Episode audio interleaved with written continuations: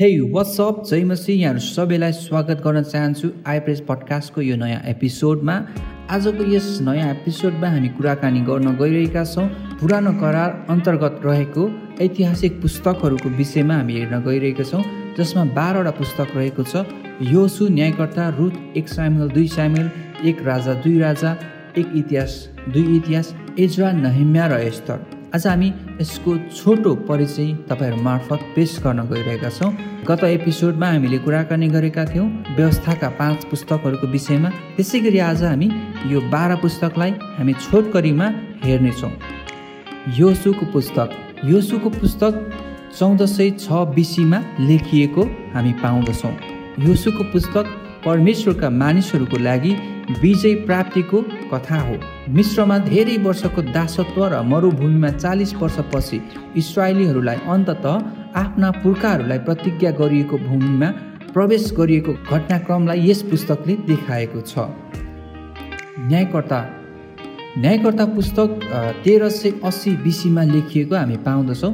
न्यायकर्ता पुस्तकले प्रतिज्ञा गरिएको भूमिमा इसरायलीहरूको जीवनलाई चित्रण गर्दछ र यस पुस्तकमा योसुको मृत्युदेखि राजतन्त्रको उदयसम्मको समय अवधिलाई देखाएको हामी पाउँछौँ। न्यायकर्ताहरूको पुस्तक मार्फत प्रभुले आफ्ना मानिसहरूलाई उहाँप्रति अविश्वासी भएको परिणाम भोग्न अनुमति दिनुका साथै आफ्ना मानिसहरू पापबाट पश्चाताप गर्दा छुटकारा पनि दिन इच्छुक हुनुहुन्छ भन्ने कुराको निचोड यो पुस्तकमा हामी पाउँदछौँ। रुथको पुस्तक रुथको पुस्तक बाह्र सय बिसीमा लेखिएको हामी पाउँछौँ। यस पुस्तकलाई अहिलेसम्म लेखिएको छोटो कथाको उत्कृष्ट उदाहरणहरूमध्ये एक पुस्तक मानिन्छ।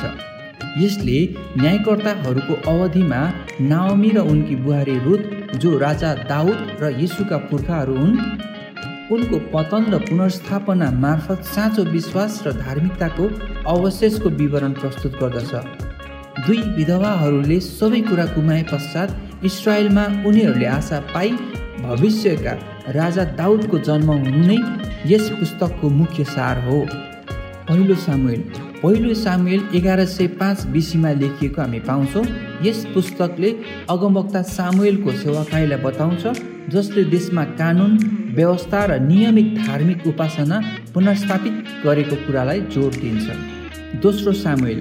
दोस्रो सामुएल हजार दस बिसीमा लेखिएको हामी पाउँछौँ। यस पुस्तकमा राजा साउलको असफलतापछि यस पुस्तकले दाउदलाई आदर्श राजाको साँचो प्रतिनिधिको रूपमा चित्रण गरेको हामी पाउँछौँ।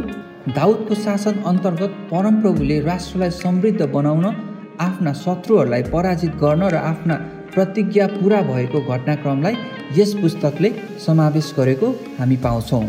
पहिलो राजा पहिलो राजा नौ सय सत्तरी बिसीमा लेखिएको हामी पाउँछौँ।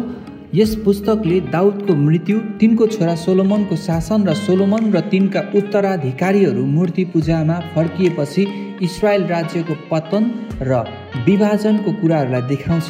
यसले इसरायलका उत्तरी दस कुलहरूमध्ये अगमौक्ता एलियाको सेवाकाईलाई पनि देखाएको छ। दोस्रो राजा। दोस्रो राजा आठ सय अडचालिस बिसीमा लेखिएको हो। दोस्रो राजा पुस्तकले इसरायलको उत्तरी राज्य र यहुदाको दक्षिणी राज्यको इतिहासको वर्णन गरेको हामी पाउँदछौँ। साथै प्रत्येक राज्यको आत्मिक सफलता र असफलताहरूमा यो पुस्तक केन्द्रित रहेको छ इसरायल र यहुदाले किन प्रभुको सुरक्षा गुमाए र विजयी भए भन्ने कुरा पनि यस पुस्तकले स्पष्टसँग बताउँछ। पहिलो इतिहास पहिलो इतिहास हजार बिसीमा लेखिएको हो। यस पुस्तक बेबिलोनमा लगभग सत्तरी वर्ष निर्वासनमा बिताई यरुसलेम फर्किएपछि लेखिएको पुस्तक हो। आफ्नो जीवन एकतामा रहनको निम्ति सहरको पुनर्स्थापना मन्दिरको पुनर्निर्माण र परमेश्वरसँगको आफ्नो सम्बन्ध नवीकरण गरिरहेको घटनाक्रम हामी यस पुस्तकमा पाउँदछौँ। निराशा वा उदासीनतामा रहेका परमेश्वरका मानिसहरूलाई सान्त्वना र आशामा ल्याउन यस पुस्तक प्रयासरत रहेको हामी पाउँछौँ। दोस्रो इतिहास। दोस्रो इतिहास नौ सय सत्तरी बिसीमा लेखिएको हो। पहिलो इतिहास र दोस्रो इतिहास मूल रूपमा एउटा पुस्तक हो तर यसलाई दुई भागमा विभाजन गरिएको छ। यो पुस्तक राजा सोलोमनको शासनकालसँगै अघि बढ्छ पहिलो इतिहास पुस्तक जस्तै यस पुस्तक पनि निराशा र उदासीनतामा रहेका परमेश्वरका मानिसहरूलाई सान्त्वना र आशामा ल्याउन प्रयासरत रहेको हामी पाउँछौँ। एजरा। एजरा पुस्तक पाँच सय अडतिस बिसीमा लेखिएको हो।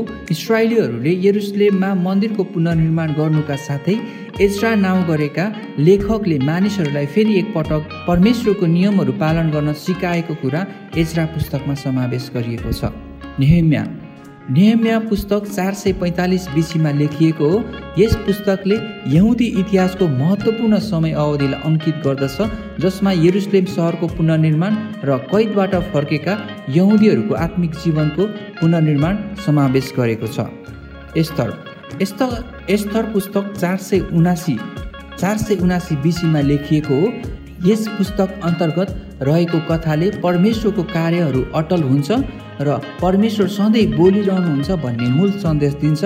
परमेश्वर घटनाहरू मार्फत काम गर्नुहुन्छ र मानिसहरूसँग बोल्नुहुन्छ भन्ने कुरालाई पनि यस पुस्तकले प्रस्ट्याउँदछ